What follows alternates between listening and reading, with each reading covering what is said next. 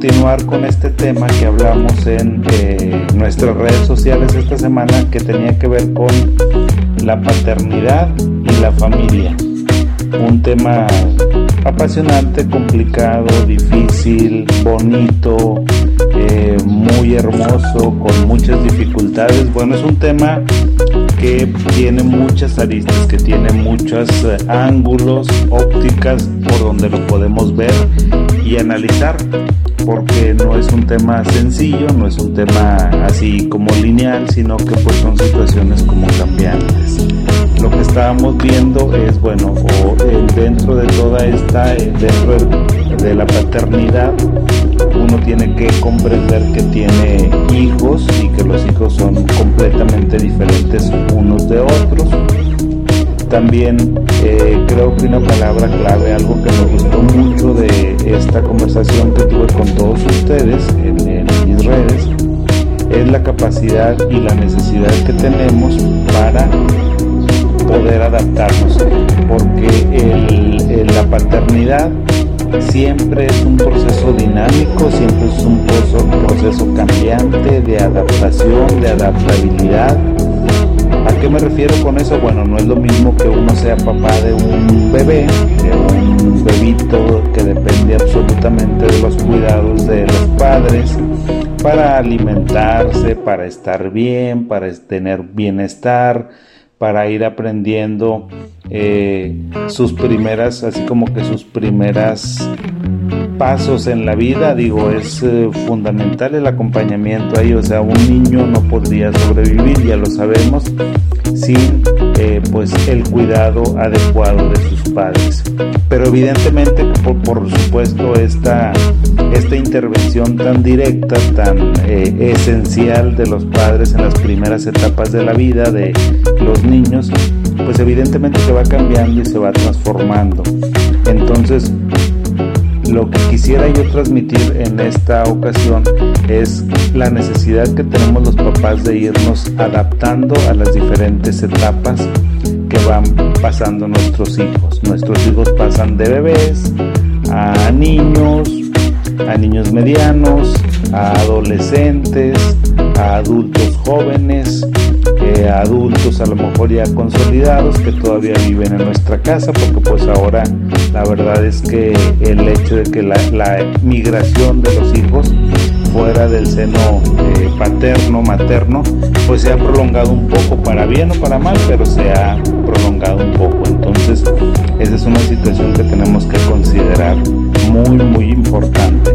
Así que, bueno, hay que adaptarnos, esa es la palabra, y creo que dentro de las etapas de ser papá, de ser familia, todos estarán de acuerdo conmigo, los que tienen adolescentes, que es una de las etapas más difíciles, es una de las etapas que más retos implica para los padres, para las mamás.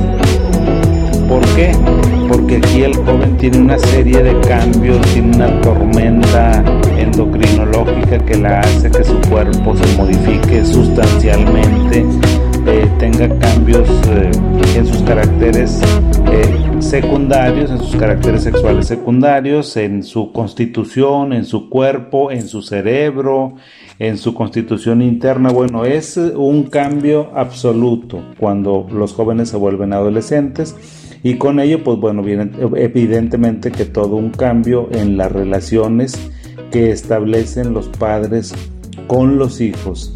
Ahora vamos a pasar a una etapa de, pues, de diálogo, de un diálogo más eh, intenso, eh, de unas de, repente discrepancias que se tienen entre los jóvenes y los papás, que es una etapa eh, nueva, es una etapa nueva de, esta, de esta situación que nosotros pues no, no conocíamos. Estábamos acostumbrados a que a nuestros hijos les decíamos, oye, siéntate y se sentaba, ven a comer y comía. Eh, ¿Sabes que Coge el cubierto de cierta manera y lo hacía. Oye, métete a bañar, oye, métete a dormir. Y cuando se es adolescente, eso cambia completamente. Se tiene que pasar de una imposición o prácticamente como una, un acompañamiento muy estrecho a que los papás tengamos que dar uno, dos o a veces hasta tres pasitos atrás, dejar que nuestros hijos adolescentes experimenten, que nuestros hijos adolescentes salgan de la casa, que las prioridades de nuestros hijos adolescentes ya no sea la familia, ahora sean los pares, sea su cuerpo, sean sus propias necesidades, empiecen a cuestionarse el esquema familiar que uno puede haber establecido. Bueno, es una etapa apasionante, por eso me voy a, centrar en esta ocasión a hablar sobre la adaptación a las necesidades cambiantes de los adolescentes, porque eso es, les digo, la etapa para mí que es más difícil y creo que los, los teóricos de este tema pues coinciden conmigo. Les comentaba pues que esta etapa de la vida tiene cambios tanto en las motivaciones y también cambios, fíjense, en las capacidades de los adolescentes y esto va a plantear desafíos únicos para los papás, desde luego, ¿verdad? Que desempeñamos uh, un papel eh, de continuo para garantizar la seguridad y el bienestar, el bienestar de los jóvenes. Entonces, eh, aquí vamos a hablar sobre la crianza sensiblemente sintonizada como una respuesta óptima a este desafío y resumimos las prácticas de participación positiva, supervisión, orientación y comunicación abierta que apoyan la sintonía sensible y que facilita el desarrollo continuo de la autoconfianza del adolescente, su toma de decisiones para que ellos se vuelvan mucho más autónomos y las habilidades de comunicación. Entonces si se fijan aquí habla de sintonía, una palabra importante es la sintonía. ¿Por qué? Porque nosotros tenemos que sintonizarnos y de alguna manera y los adolescentes también con nosotros sintonizarnos en todo su crianza, su desarrollo, su experimentación. Entonces eh, esa parte es muy... Entonces un desafío es central, amigos, amigas, para los padres de adolescentes es la necesidad de adaptarse continuamente las prácticas de cuidado a las motivaciones y capacidades cambiantes de los adolescentes. Fíjense cómo aquí nos dice hay que adaptarnos continuamente a las necesidades cambiantes del adolescente porque efectivamente eso es lo que está sucediendo en el mundo de los adolescentes. Por ejemplo, en términos generales, a partir de la pubertad, pues los jovencitos, los muchachos van a estar más motivados para experimentar y ampliar su capacidad para tomar decisiones autónomas y eso es muy importante y es también necesario que los padres sepan que los muchachos están en esta capacidad, en esta experimentación de ampliar su capacidad y su toma de decisiones autónomas. Entonces el cambio de desarrollo hacia una mayor experimentación y autonomía se ve facilitado por una, eh, reorientación social hacia los compañeros, es decir, los muchachitos se vuelcan hacia los compañeros, ya los papá, mamá, familia, hermanitos dejan de ser el centro y ahora los compañeritos se convierten en el centro de su vida, lo cual pues está bastante, bastante bien. Y por supuesto también no dejemos de lado las parejas románticas, no hay que sacarle ese tema que bueno, pues de repente nos pueden por ahí complicar porque decimos, ¿cómo? Si yo tenía una bendición, un bebé, un niño y ahora ya anda con novio, con novia, pues ni modo, es la ley de la vida y hay que aceptarlo. Entonces, como los niños, los adolescentes, es más probable que experimenten y tomen decisiones en contextos que implican una mínima supervisión de un adulto. Fíjense cómo pasamos de una supervisión absoluta en etapas más tempranas de la vida de este jovencito, de este adolescente, ahora a una supervisión mínima del adulto. El mayor tiempo que los adolescentes pasan sin la supervisión de un adulto crea nuevas oportunidades y por supuesto riesgos. Que ahí es donde me dicen papás doctores, ¿qué, ¿qué le va a pasar a mi niño? Pues en el nombre sea de Dios. O sea, tienes que confiar en tu modelo de crianza, en lo que tú le enseñaste. Entonces, por un lado, la experimentación permite a, los adolescentes poner a prueba, fíjense bien, y a desarrollar su capacidad para tomar decisiones autónomas que eh, tienen en cuenta o que tomen en cuenta por supuesto los posibles beneficios pero también los riesgos de una determinada actividad. Aquí es donde el rol de los padres cambia completamente porque uno se convierte pues a lo mejor en algún compañero de análisis de las actividades que están, que están haciendo los chavos para que uno le pueda ayudarles a ellos a dilucidar cuáles son los beneficios, pero también cuáles son los riesgos de una determinada actividad. Entonces los adolescentes pueden estar predispuestos a sobrevalorar los beneficios, fíjense bien importante, y subvalorar los riesgos potenciales de una actividad. ¿A poco no les ha tocado que todos los adolescentes y todos los huercos dicen, no pasa nada, estás exagerando, eres exagerado, exagerado, lo que pasa es que eres de otros tiempos? Pues sí, porque los adolescentes por sí mismos, les digo, sobrevaloran los beneficios y subvaloran los riesgos potenciales de una actividad, dejándolos vulnerables ¿verdad? A que hagan ciertas actividades. Por eso es muy importante que esto no se pierda, que continuemos en este modelo para que podamos tener este desempeño que hemos estado platicando aquí. Entonces es frecuente que los chavos en esta edad, eh, donde están experimentando, eh, van a van a estar predispuestos a sobrevalorar cuáles son los beneficios y subvalorar los riesgos potenciales de una actividad. Esto, fíjense, es muy importante porque los puede dejar vulnerables a participar en conductas de riesgo como la actividad sexual sin protección, el abuso de sustancias, la delincuencia y la conducción eh, arriesgada, por mencionar solamente algunos ejemplos. Entonces aquí es donde hay que romper todo el molde yo les recomiendo, papá, mamá, tienes que hablar con tu hijo sobre actividad sexual, sobre sexo, porque pues es lo más normal que suceda en la adolescencia. Tienes que hablar también sobre las sustancias, ver el tipo de amiguitos que tienen tus, eh, tus hijos. Tienes que hablar también sobre la delincuencia porque estamos inmersos en un mundo pues bastante convulso, muy agresivo, muy violento y pues tenemos que eh, platicar con ellos sobre esta situación, aunque ellos nos digan la frase, sí, sí, sí, ya sé, ya no me digas, sí, no confías en mí y todas esas cosas que los chavos de repente dicen, uno tiene que continuar con su modelo de crianza. Todos estos cambios que nosotros estamos viendo en nuestro adolescente tienen que ver con el desarrollo del cerebro de los adolescentes. En su cerebro va a haber una tensión dinámica por supuesto, entre el movimiento hacia, de los adolescentes hacia una mayor autonomía y su vulnerabilidad para participar en conductas de riesgo. ¿sí? Esto se llama, esto es por un modelo que nosotros conocemos como modelo de sistemas duales del desarrollo del cerebro. Este modelo, fíjense, es muy interesante, me encantó el modelo porque lo que postula es que una región de búsqueda de recompensas y una región autorreguladora que se desequilibran como eh, resultado de la maduración de la pubertad.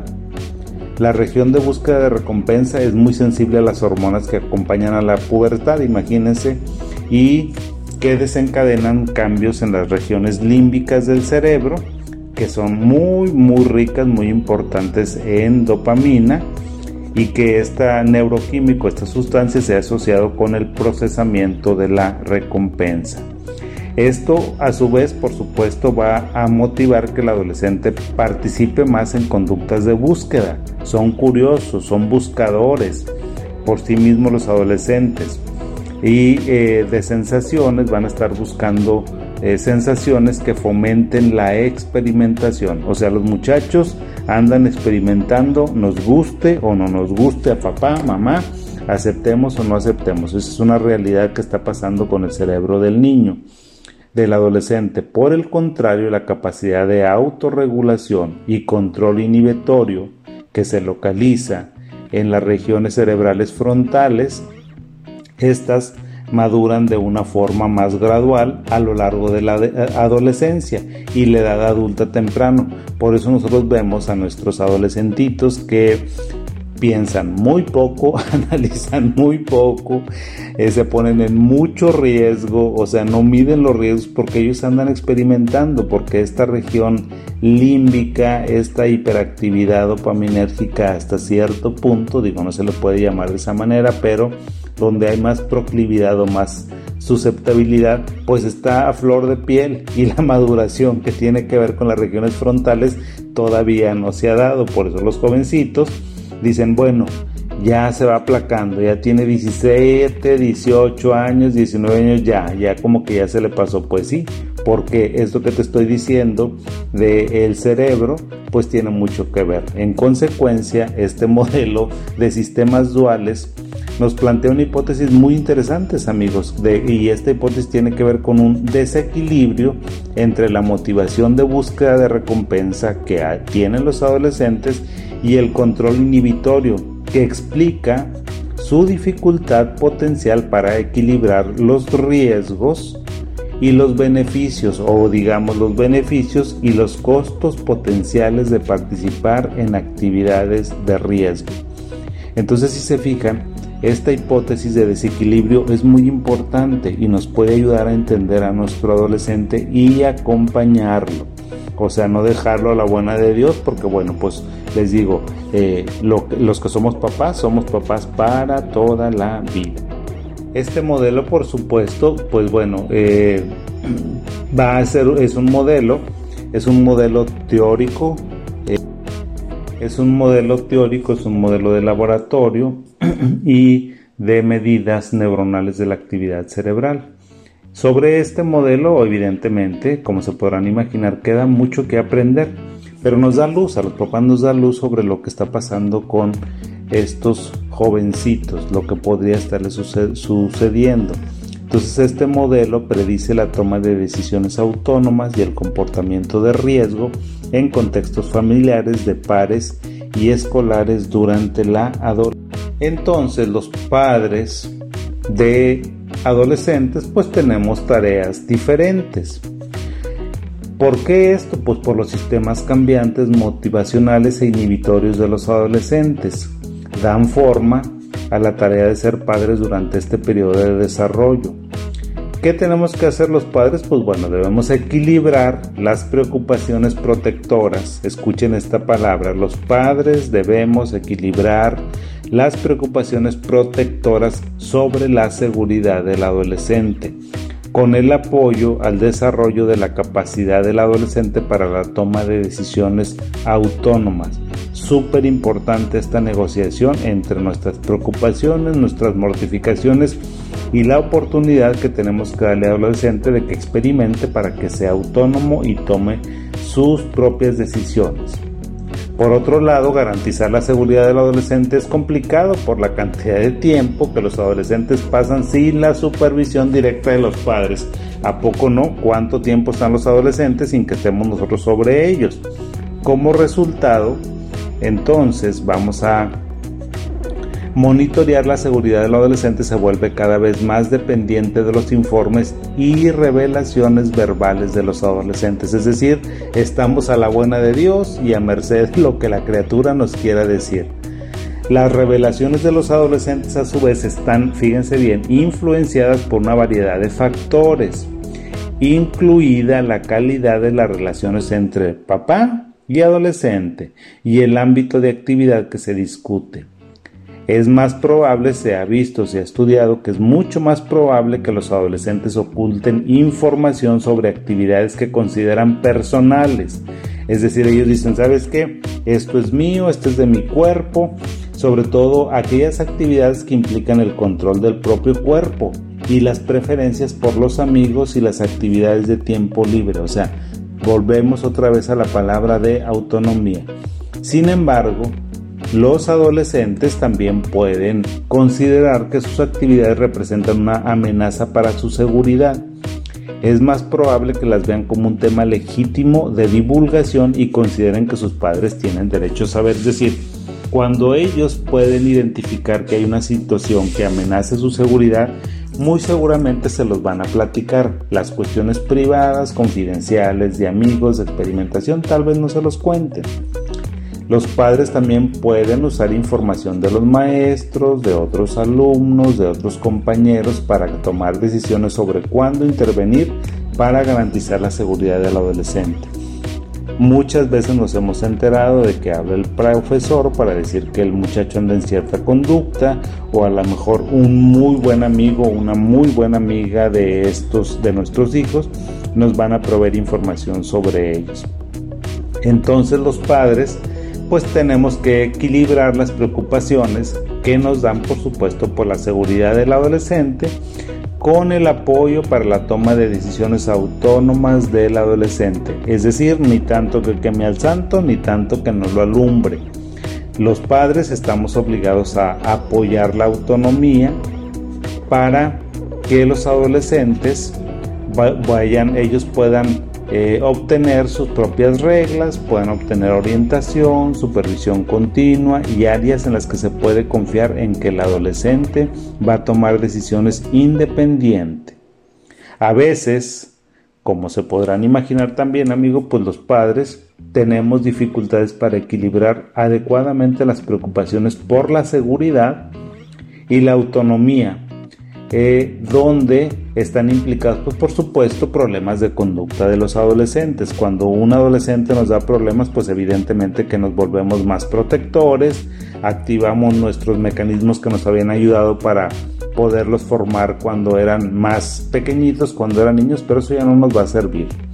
Entonces, por otro lado, los adolescentes también pueden respaldar su toma de decisiones a lo mejor demasiado independientes, eso uno también tiene que estar viendo. Es más probable que se involucren en comportamientos de eh, como abuso de sustancias y que rompan las reglas. Eso tenemos que estar muy claros. Una cosa es que el muchacho experimente, que el muchacho tenga autonomía y otra cosa es que, eh, es que rompa las reglas de una manera eh, pues sistemática que tenemos en casa. Eso tenemos que también pues tenerlo mucho en consideración. Nunca voy a estar yo a favor de un papá permisivo, de un papá que este pues permite que su adolescente prácticamente sea el jefe de la casa, mande, baile y patale encima de él. No estamos hablando de eso, estamos hablando de un equilibrio de fuerzas, de poderes que se tiene que eh, pues guardar, se tiene que cambiar sin olvidar siempre la preponderancia que va a tener el padre, la madre sobre los adolescentes, porque finalmente la responsabilidad de este jovencito aún es de nosotros. Entonces, por otro lado, fíjense que también a veces los adolescentes perciben a sus padres como psicológicamente controladores. ¿Les han escuchado esto? ¿Han escuchado? Yo creo que todo mundo les suena esta palabra, es que eres súper controlador, súper controladora, eres muy intrusivo y no respetas la autonomía que yo tengo. También son muy vulnerables los jóvenes a desarrollar conductas problemáticas y tienen menos probabilidades de afirmar adecuadamente sus necesidades relacionadas con la autonomía. De ahí que es muy importante que los papás no nos metamos tanto, o sea que sí sepamos cuándo controlar, cuándo no controlar, pero es Imagínate que ya tienes como a un compañero, o sea, en, el mejor de los sentidos, en, en, un sentido muy benigno del término, donde tienes que negociar, tienes que hablar con él, tienes que convencer. Ya no se puede imponer, ya no se puede controlar. Ahora sí que como digo, mucha mano izquierda. Si antes con los niños usábamos la mano derecha, Ahora con los adolescentes se tiene que usar mucha mano izquierda, mucho tacto, mucha fineza para poder seguir conduciendo la vida de eh, pues estos jovencitos que tenemos. Entonces, por el contrario, fíjese que cuando la supervisión se brinda a través de conversaciones que aclaran las preocupaciones de los padres, se fijan qué hermoso esto que estamos viendo. O sea, cuando la supervisión que debemos de tener los padres la brindamos a través de conversaciones que aclaran nuestras preocupaciones, el muchacho se vuelve más capaz de internalizar la orientación de los padres de manera que apoye la toma de decisiones muy autónomas. Palabras más, palabras menos, aquí se los dije muy bonito, es mucha mano izquierda, amigo. Entonces ya casi para terminar, pues les digo, a lo largo de la adolescencia tenemos que equilibrar entre la supervisión de los padres y el apoyo a la autonomía cambiante y que es gradualmente hacia una supervisión reducida, es decir, los papás tenemos que meternos menos, supervisar menos y que el adolescente tome más autonomía. Eso estoy convencido de que es un, todo un boleto, es todo un, un, tema, pero estoy seguro que eso lo podemos lograr, por supuesto. O sea que tenemos que cambiar nuestro modelo de crianza. Esta autonomía cambiante de la que estamos hablando, esta supervisión reducida, para que los jóvenes tengan una mayor autonomía, a veces eh, se complica por las diferencias individuales en la personalidad del adolescente. Eso también tienes que considerar qué tipo de adolescente tienes y por las demandas competitivas de la atención de los padres. Entonces, como resultado de todo esto, amigo, bueno, las pautas generales para padres pueden no abordar las necesidades de un adolescente o de una familia en particular. Más bien, estos son como guías generales para todo lo que nosotros aquí hemos estado llamando en esta conversación una paternidad sensiblemente sintonizada, pues te va a ofrecer una alternativa, finalmente es una alternativa a un enfoque único para definir la atención óptima para los adolescentes. O sea, esta paternidad sensiblemente sintonizada es una palabra hermosa porque pues aquí a lo que nos invita la palabra de sintonizarnos es precisamente vamos a ponernos de acuerdo con nuestros adolescentes para el bienestar de ellos y de la familia. Entonces, esta sintonía sensible nos va a permitir a los padres adaptarnos y permanecer abiertos a los cambios eh, y todo esto que experimentan los adolescentes. A medida que ellos maduran, maduran los adolescentes y evidentemente que van cambiando y pone a prueba la capacidad de ellos y de nosotros también por supuesto para tomar decisiones autónomas como nos podremos imaginar en una amplia gama de contextos. Creo que eso es lo más bonito lo más importante que nuestros hijos puedan tomar decisiones que sean autónomas y, y que sean en contextos muy amplios, porque tal vez tú que me escuchas ves que tu hijo es muy bueno en un contexto, tal vez es muy bueno en, en lo social, pero no es muy bueno en lo académico, tal vez es muy bueno en lo deportivo, entonces aquí es en todos los contextos en los que estamos hablando. Esta, este modelo también va a permitir a los padres adaptarse y adaptarse a las diferentes necesidades de determinados adolescentes inclusive, fíjense, cuando se controlan las contribuciones de la sensibilidad de los padres durante la infancia y la primera infancia. Se ha encontrado que esta sensibilidad y el seguimiento que hacemos los padres durante la adolescencia contribuyen a una internalización de la confianza de los adultos jóvenes con los demás. Aquí estamos hablando también de confianza, un término que por ahí anda. Si estamos hablando de la sintonía sensible, Tú me preguntarás cuáles son las prácticas de crianza que van a facilitar este modelo. Bueno, las que facilitan o inhiben la capacidad de los padres para mantener una sintonía sensible con las necesidades cambiantes dinámicamente de un adolescente se han investigado bastante durante las últimas, eh, yo diría durante los últimos 20 años. Y estas prácticas, fíjense, las vamos a dividir. Me encantó esto, cómo lo hacen, este esquema que nos proponen en tres categorías. Participación positiva, la primera, seguimiento y supervisión del comportamiento y comunicación abierta. El compromiso positivo de los padres es evidente a partir de interacciones que están marcadas por un sentimiento y respeto mutuo positivo. Este sentimiento positivo y respeto mucho a la privacidad, a la intimidad, establece el tono de las relaciones y da forma a la visión del adolescente y de los padres como un recurso disponible para recibir siempre consejo, orientación y consuelo cuando las cosas a los adolescentes no les van bien, porque es una etapa bastante sensible también, donde ellos son muy frágiles, muy sensibles al rechazo. Las descripciones de participación positiva incluyen expresiones de afecto, un clima emocional de crianza y de confianza, un apoyo emocional mutuo, relaciones familiares positivas y paternidad de apoyo. Por eso, no es sorprendente que estas evaluaciones del compromiso positivo se hayan visto implicadas en una amplia gama de resultados positivos en los adolescentes, incluida la regulación adaptativa de las emociones la receptividad que ellos pueden tener hacia los padres, hacia la autonomía y la reducción de riesgos de abuso de sustancias y actividad sexual sin protección. Todo este tipo de comportamientos que les estoy diciendo hace que nuestros hijos pues tengan menos proclividad a estas actividades. El compromiso positivo de los padres también se puede comunicar a los adolescentes a través de aspectos estructurales de la vida familiar.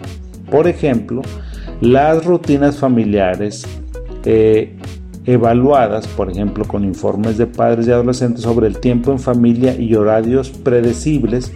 Esto, fíjense que es muy interesante porque amortiguó los efectos de la depresión de los padres sobre la depresión y la función inmunológica de los adolescentes. es decir, el clima familiar es fundamental porque pues, los adolescentes ahí están con nosotros, entonces lo que a nosotros nos pase, a ellos les pasa y los influencia.